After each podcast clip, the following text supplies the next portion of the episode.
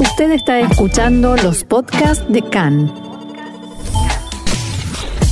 CAN, Radio Nacional de Israel. Y seguimos con nuestro segundo bloque, Segundo ya, bloque, del Johnny. programa. Sí, hemos Es- llegado. Hemos llegado. Estamos ahora conectados con el rabino Nathan Maingortin. Nathan es rabino en la comunidad de Chaco Resistencia, ahora nos va a comentar. Pero particularmente Nathan eh, está acá porque nosotros iniciamos con esto un nuevo, una nueva propuesta que tenemos para ustedes, para Sí. conectarnos con ustedes. La idea es conocer un poco las distintas comunidades judías que hay en toda Latinoamérica, toda habla hispana. Porque también estuvimos hablando con Elías Levi la semana pasada, hablamos un poquito de España, pero nos gustaría conocer comunidades puntuales, así Queremos como... saber dónde están ustedes, cómo es su comunidad. Sí, así que de verdad todo. pueden escribirnos por privado, por el Facebook, por ahora, por Instagram también. Estamos por abrir un Instagram nuevo, quiero aclararlo, por eso no estamos subiendo cosas. Pero bueno, pueden escribirnos por ahí también, lo vamos a ver. Así que hoy empezamos, y qué mejor manera de empezar que con una persona tan interesante como lo es el rabino Nathan Maingortin. Nathan, ¿me escuchás? Te escucho perfecto. Johnny, queridísimo, ¿cómo estás, amigo del alma? ¿Cómo estás, Nathan? Yo tengo que, que reconocer aquí que Nathan y yo somos muy amigos. Son iguales. Hay personas que hasta consideran que somos hermanos. Son iguales, yo no sé si la gente, no publiqué yo mucho el flyer, pero en la Keila de Chaco sí lo que lo, lo, Sí. lo publicó. Y quiero decir que son iguales, pero que Nathan tiene pelo. Nathan tiene pelo. Eh, Nathan, ¿cómo Por estás? ahora. Por ahora. ¿Cómo estás, Nathan? Eh, eh, presentate, contanos un poquito de, de vos antes de empezar ya con nuestros, con nuestros temas y presentá al perro que lo estoy escuchando de fondo. Eh, no, no, es mi tos. Pero el perro ahí sigue durmiendo. Feliz Ah, de la vida. Acá es tempranito, son las ocho y media de la mañana, acá en Resistencia, Chaco, en Argentina. Eh, me presento. Qué lindo estar, eh, poder estar en Israel, estando acá en Argentina. Me presento. Mi nombre es Nathan Maingortín. Nací en Santiago de Chile y tengo la oportunidad de ser rabino en la comunidad de resistencia Chaco. Las vueltas de la vida y las posibilidades que nos da la- el mundo judío, ¿no es cierto? O sea, uno dice el mundo globalizado. En realidad, el mundo judío nos da estas posibilidades de hace miles de años. Eh, Nathan, de hecho, Jessica Negua te saluda. Quería preguntarte cómo llega una persona de Chile a trabajar a. Resistencia Chaco. Muchísimo gusto conocerte acá. Estoy viendo la pantalla al mismo tiempo, la pantalla de la compu para poder seguir el vivo. Eh, Shalom Ubrajá para, para ustedes y para toda la audiencia. Veo acá en el chat también que está participando la gente de Miqueilá. Mm. Así que Boker para todos. Ujú. ¿Cómo llega una persona? eh, eso es algo, vos sabés que siempre me lo preguntan. ¿Cómo llego de, de Chile a Resistencia? Eh, yo siempre digo que hay busque, o sea, hay keilot, hay comunidades judías que buscan un rabino y hay rabinos que buscan una comunidad. Entonces es como un match. Básicamente es como un- una búsqueda mutua que uno se encuentra con el otro y el otro se encuentra con el uno y ahí empieza un camino de, de andar juntos. O sea, esto es una construcción conjunta. O sea, y ha sido así a lo largo de toda la historia judía. O sea, a lo largo de las generaciones, a lo largo de todas las latitudes. Eh, es, es así la, la dinámica de nuestro pueblo. Y eso es algo que la verdad que los valoro y los, los motivo a que sigan con esta nueva propuesta de, de Kant, de poder eh, indagar y explorar en las Keilot de habla hispana alrededor del mundo, porque está buenísimo, está buenísimo conocer las realidades de diferentes Keilot y, y es lindo poder encontrar las cosas que nos unen, las cosas que nos hacen ser un pueblo, las cosas que nos hacen ser Am Israel High, un pueblo que vive a lo largo del tiempo, a lo largo de las geografías y, y que nos hacen ser una misma gran, enorme familia.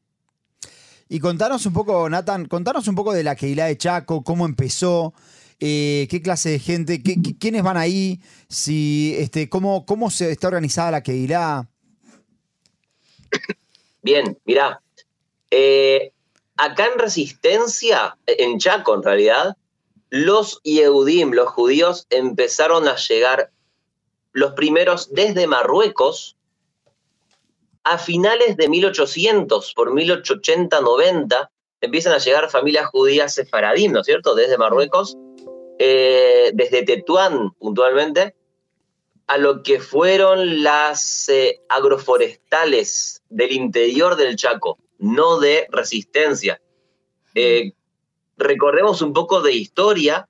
La, lo que hoy es la provincia del Chaco, en aquella época no era un territorio provincial, o sea, no era una provincia del país, de la República Argentina, era un territorio nacional y eh, a diferencia de otras ciudades como ser Corrientes, que está acá al lado, cruzando el río Paraná, que es una ciudad de la época de la colonia, ¿no es cierto? Tiene más de 500 años la ciudad de Corrientes. Mm. Eh, este, la ciudad de Resistencia, que es la capital de la provincia de Chaco, la ciudad de Resistencia es una ciudad bastante joven, tiene 120 años eh, y poquito más, creo, eh, como ciudad, es una ciudad bastante moderna. De hecho, se nota en su arquitectura, en su diagramación urbana. Entonces, no podríamos pensar tan fácil en judíos desde el principio en resistencia. Los primeros judíos, como digo, vuelvo, llegan a los eh, a las empresas agroforestales al interior del Chaco, ¿no es cierto? Vienen a, al, al, monte. Y de ahí, cuando al principios de 1905 o 6 empiezan a declinar estas empresas, eh, los judíos tetuaníes de, de, esas, de esos lugares empiezan a migrar hacia otras localidades ya existentes del Chaco, como ser Charata, Villa Ángela, Santa Silvina y también Resistencia, una ciudad en pañales, como digo, ¿no es cierto? Claro. Y ahí empiezan a formarse las pequeñas, incipientes comunidades judías ya más organizadas. Hay muchos registros y muchos recuerdos, ¿no es cierto? Testimonios familiares y todo, de lo que fue el judaísmo en la sabana, la Sabana es una localidad prácticamente olvidada, pero existe todavía, en el interior del Chaco, donde nació las primeras raíces del judaísmo sefaradí acá en la zona. Después, chicos, en 1906 y 1910 y 12 se forma la comunidad judía sefaradí en resistencia la, institución, y también se forma el cementerio sefaradí, acá en Resistencia. Mm. Digo sefaradí, pero en ese momento era lo único que había. Claro, te iba a preguntar, ¿no había Ashkenazi? ¿No? Aún no. Aún no. Aún no hablamos de, de Ashkenazim acá en Resistencia, eran todos sefaradim de, de Marruecos, perdón. Mm. Después, en 1912, 14, empiezan a llegar también sefaradim, pero de Turquía principalmente de Esmirna. Claro. Y eso, esos sefaradín de Turquía se suman a los ya existentes sefaradín de Marruecos. ¿No es cierto? Esto es en el pre-Primera Guerra y durante Primera Guerra. Ahora, en el entreguerras, ahí se complica la situación de los Ashkenazim Mm. y hay una mayor masa migratoria, ¿no es cierto? Claro. A toda la Argentina. Mm. Y ahí empiezan también a llegar judíos ashkenazim a resistencia. Entonces, hay una migración, por un lado, más importante desde Turquía, pero sobre todo empieza a llegar la migración masiva de judaísmo ashkenazí, Mm. sobre todo de Alemania y principalmente de Polonia y un poco también de Rusia. Entonces ahí empieza a llegar mucho judaísmo politizado, por un lado, ¿no es cierto? Claro. El judaísmo muy de izquierda de Polonia, de las ciudades de Polonia, y judaísmo religioso desde las aldeas de Polonia.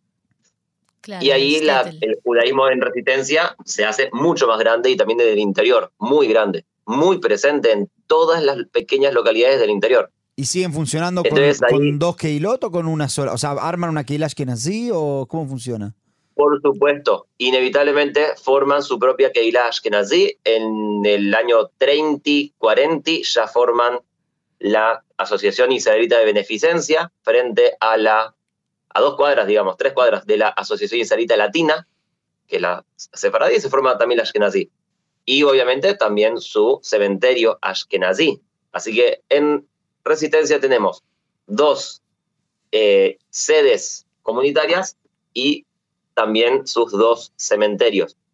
Y en la década, si no me equivoco, del 60, tendremos también la adquisición del Club Hebraica Resistencia, que chicos es un espacio verde hermoso, enorme, maravilloso. Estuvimos disfrutando el domingo en Hebraica eh, hacemos juegos, eh, eh, eventos macabeadas regionales con las Keilot del norte, a quienes también me encantaría invitar y poder disfrutar acá en Cannes en español. Eh, eh, siempre hacemos juegos, encuentros macabeos con la Keila de Posadas, Misiones, la Keila de Corrientes. Eso quería preguntarte, También ¿ustedes están en contacto con las distintas Keilot de, de toda Argentina? Argentina es un país enorme y, y hay distintos tipos, además de afiliación religiosa. Quiero que me cuentes también cuál es como la línea religiosa de ustedes. Y saber esto, si están trabajando en, en comunidad con, con todo el país. Mira, eh, como vos bien decís, eh, Argentina es inmenso Mm, y nosotros nos manejamos regionalmente, ¿no es cierto?, con la parte nordest- nordeste. mm, De hecho, eh, nosotros somos el NEA y Resistencia Claro. es el corazón del NEA, se considera. mm. Entonces tenemos como Keilot hermanas, tenemos Corrientes, le- les cuento a toda la audiencia, Corrientes es una provincia cuya capital se llama también Corrientes, y eh, la ciudad de Corrientes, que tiene una comunidad muy grande también, Mm, está a, no sé, 40 minutos en auto.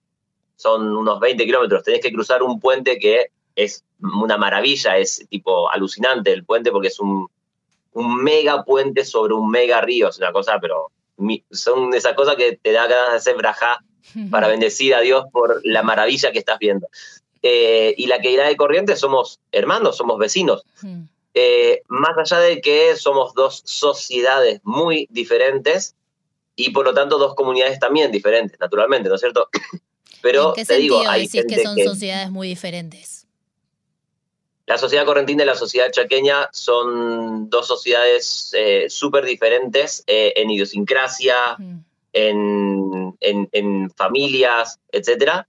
Y por lo tanto, porque acordate de lo que dije antes, eh, la sociedad correntina es una, una sociedad de mucha antigüedad Claro. eh, en, en linajes. Eh, Chaco es una sociedad mucho más eh, sencilla, por así decirlo, mucho más tranqui, mucho más relax. claro. La sociedad correntina es un poco más, más sofisticada.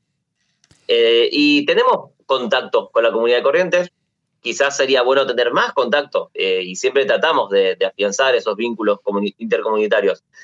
Eh, pero, por ejemplo, te cuento, acá en la Keila de Resistencia tenemos las dos Keilot eh, en pleno funcionamiento que gracias a Dios, y esto es algo súper, súper valioso, Keila Ashkenazi y Keila Sefaradí funcionamos en conjunto, funcionamos unidas, Está muy bien.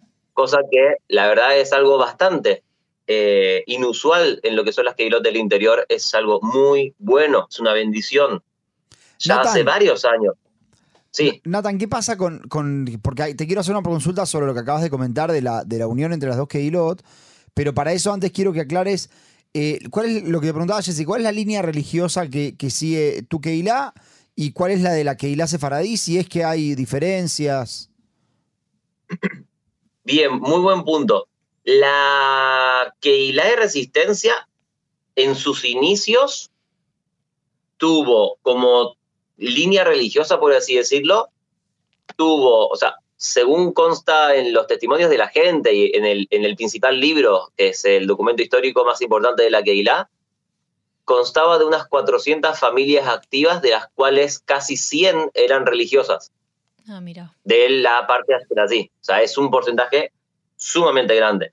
Mm, De hecho, la, la organización de las familias religiosas fue previa a la organización de la institución Asociación Israelita de Beneficencia. mm, De hecho, el- la- las, las familias religiosas tuvieron su Heider, o sea, su institución de educación judía, previo, más de 10 años antes de que exista la Shule en residencia. La Yule. Eh, Me encanta la la Yule. Shule es la escuela, la escuela comunitaria. Claro. Y hoy, y Este- hoy en día, pero vos sobre lo que venías diciendo, corregime si me equivoco, pero porque vos comentabas que la inmigración a, a Resistencia fue más que nada de eh, comunidades eh, de Polonia, algunos de Rusia. Me imagino que los religiosos eran más de línea ortodoxa, ¿no? Eh, sí, no, no, no podemos decir así ortodoxa en el sentido que conocemos hoy de lo que es la ortodoxia. Era el, el- el judaísmo tradicionalista religioso más, eh, más original, digamos, no, no era una cuestión ortodoxa en el sentido que conocemos hoy. Era el judaísmo tradicional de, vivir según la Torah y las mitzvot. De hecho, acá en Resistencia, hasta, hace, hasta la década del 60, 70 quizás, hubo siempre un, un rebe, que era el Moré, que eh, cumplía la función de, de, de Hazán, que cumplía la función de Shohet. O sea, acá en Resistencia había Shohet. Mira. Al principio había dos Shohatim, después hubo un Shohet, eh, que también hacía de Moel. O sea, eh, la, vida religiosa en Resistencia era muy rica. Después fue decayendo de a poco. De hecho, había más de un Minyan, porque estaba el Minyan del Shil y había Minyan diario eh, en diferentes casas. O sea, la vida religiosa era riquísima acá en Resistencia. De, ¿Por qué, la parte Sí, buen punto. Por, porque era y porque las nuevas generaciones eh, eh, hubo el, el, clásico, quizás la, la, dificultad de transmisión de la generación inmigrante a la generación que ya nació, ¿no es cierto?, nativa acá en Argentina. Claro. Eh, ¿Y ustedes, y ustedes qué, línea religiosa tienen hoy? Bien, nosotros, o sea, la Keilah de Resistencia actualmente tiene, primero es heredera de la generación ya nativa que dejó la tradición tradicional, a la redundancia, de los inmigrantes. Mm. Entonces, adoptó en la década del 80 la línea del seminario rabínico, de la, línea del movimiento conservador. Entonces ya desde la década del 80, la parte ashkenazí fue tomando la línea del seminario, trayendo esporádicamente seminaristas. Y en la década del 90 se trajo el primer rabino conservador, que fue el rabino Mario Hendler. Ah, y de ahí en adelante se mantuvo siempre un vínculo directo con, con, la línea del movimiento conservador. Y ahí es donde también entro yo, en la que hay resistencia, ¿no es cierto? Ahora, si hablamos de la parte sefaradí, acá también hay un tema. La, la sefaradí, chicos, eh, tuvo una asimilación quizás más, eh, más profunda que la parte ashkenazí, quizás por algunos motivos, como ser que ellos llegaron a la resistencia mucho antes que los ashkenazim, ¿no es cierto? De tener sefaradín desde por lo menos 30 años antes. Además que los sefaradim, chicos, llegaron con idioma. O sea, llegaron hablando español. Claro, desde era un beneficio. Y sí, los ashkenazim Es un beneficio para... Claro, es un beneficio para la integración, pero a, su vez es una, una desventaja para la... Que, que dificulta la preservación de la tradición. ¿No es cierto? Claro, claro. Eh, y además que eh, al tener idioma podían valerse por sí mismos. Los Ashkenazim necesitaron la Keilah para subsistir, para, para contenerse. Y en ese sentido, ustedes y, la, la Keilah, digamos, Ashkenazí, la Sefaradí, que entiendo que tienen, digamos, dos, eh, si querés, líneas diferentes, eh, trabajan juntos, porque generalmente a veces, por, lo menos acá, a veces, muchas veces se define a la gente por su grupo religioso y pareciera como que hay en Buenos Aires también pasa mucho. De bueno, está el templo de los eh, alepinos. O sea, ni siquiera sefaradí ashkenazí, es tipo. ¿De dónde? ¿De dónde? De Damasco, de Alepo, de Esmirna. Claro, claro. Mira, eh, acá lo que pasa es un poco diferente. Y eso tiene que ver mucho con lo que es una Keilah del interior. Eso también está bueno poder hablar de, este, de esta realidad. Hmm. Por un lado, tenés lo siguiente. Eh, los sefaradín, como venía, como venía diciendo, los sefaradín en resistencia fueron numéricamente mucho menores a los ashkenazim y además se asimilaron mucho más rápido. Entonces su identidad religiosa sefaradí se diluyó y ya desde hace varias décadas no, no tenemos en resistencia Torah sefaradí, o sea, tefilá sefaradí, eh, vida religiosa sefaradí, ya no tenemos en resistencia. Eh, tenemos más eh, cultura folclórica sefaradí, pero no vida religiosa. Entonces, lo que sería la compatibilidad de las dos sinagogas eh, los sefaradim se plegaron a la propuesta sinagogal ashkenazí. Por lo tanto, cuando Claro. la Keilah ashkenazí trae al movimiento conservador, es el movimiento conservador la línea que se propone y que se dispone en las dos Keilot. Ah, mirá qué ¿Me interesante. explico? Hmm. Sí.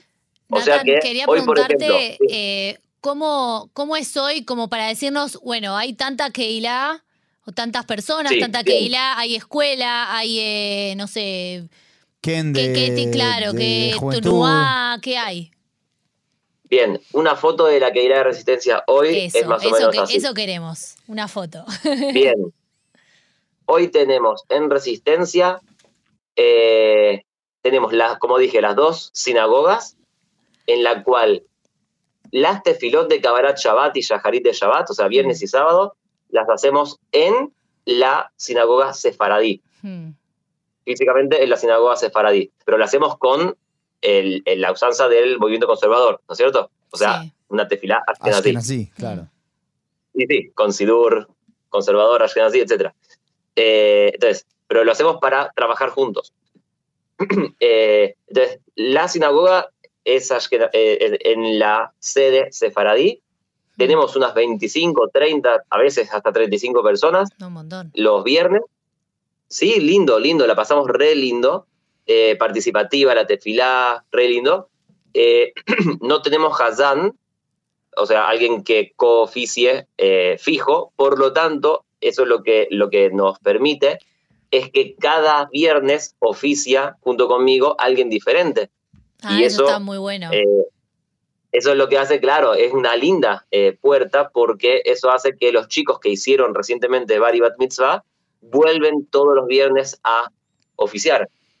claro, es una forma de sentirse parte también de la Claro, porque siempre nos sentimos parte. Después tenemos Yule, tenemos una Yule de 20, 25, a veces 30 chicos que funcionamos durante la semana en el horario de la siesta.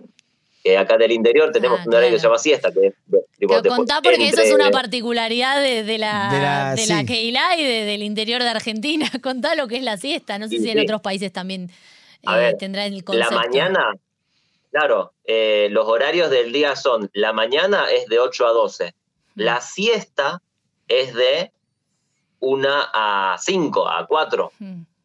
Tipo, si nos vemos mañana a la siesta, es ese horario. Entonces, la Yule Mm. funciona de 2 y media a 4 y media. Claro, para que los padres puedan dormir la siesta. Claro. Ponele. Claro. ¿Y, y tienen algún, Y eh, después- alguna juventud de, de la Keilah, alguna Tunuá? Sí. Tenemos a Bonim Dror, Mm. nuestro Ken se llama Ken Meretz de Abonim Dror, que son, que tienen hoy por hoy, entiendo que unos 60 o más chicos, Javerim, Mm. funciona obviamente los sábados en la Keilah, Mm. tienen, tienen una actividad espectacular, te diría que hoy por hoy el Ken Meretz de la Keilah es, te- me parece que es eh, uno de los puntos más fuertes que tiene la Keilah, eh, el Ken Palmaj de Corrientes, que también es Abonim Dror, está en un, en un, digamos, un paréntesis que se quedaron sin Madrijim, etcétera, entonces están temporalmente cerrados. Entonces los Hanijim de Corrientes están viniendo a Resistencia desde hace dos años, tres años creo. No sé si creo que antes de la pandemia incluso. Entonces está buenísimo porque eso sí genera un, un, digamos, una un escenario de interacción intercomunitaria muy rico. Y Nathan, tenemos eh, 40 segundos, pero quiero que vos cierres con lo siguiente. Quiero que nos cuentes cuál es la relación o la importancia de la Keilah con Israel. Claro, la conexión. ¡Wow! Pero en 40 segundos Sí, porque claro. de verdad nos quedamos sin tiempo. O lo decís en ruso. Apa. Opa, opa. Mirá, eh, tuvimos eh, varias veces y la semana y, ahora el año pasado tuvimos dos shlichot, dos mochileras que vinieron por el programa de la organización sionista y fue maravilloso tenerlas hablando en hibrid con nosotros, enseñándonos sobre Israel. Mm. Hacemos actos de Yom Ha'atzmaut, Yom HaZikaron, Yom HaShoah y todo lo concerniente a Israel. Eh, hablamos de Israel todo el tiempo. Cada uno de la Keilah que viaja a Israel le hacemos fiesta a cuando, cuando viaja y fiesta cuando regresa.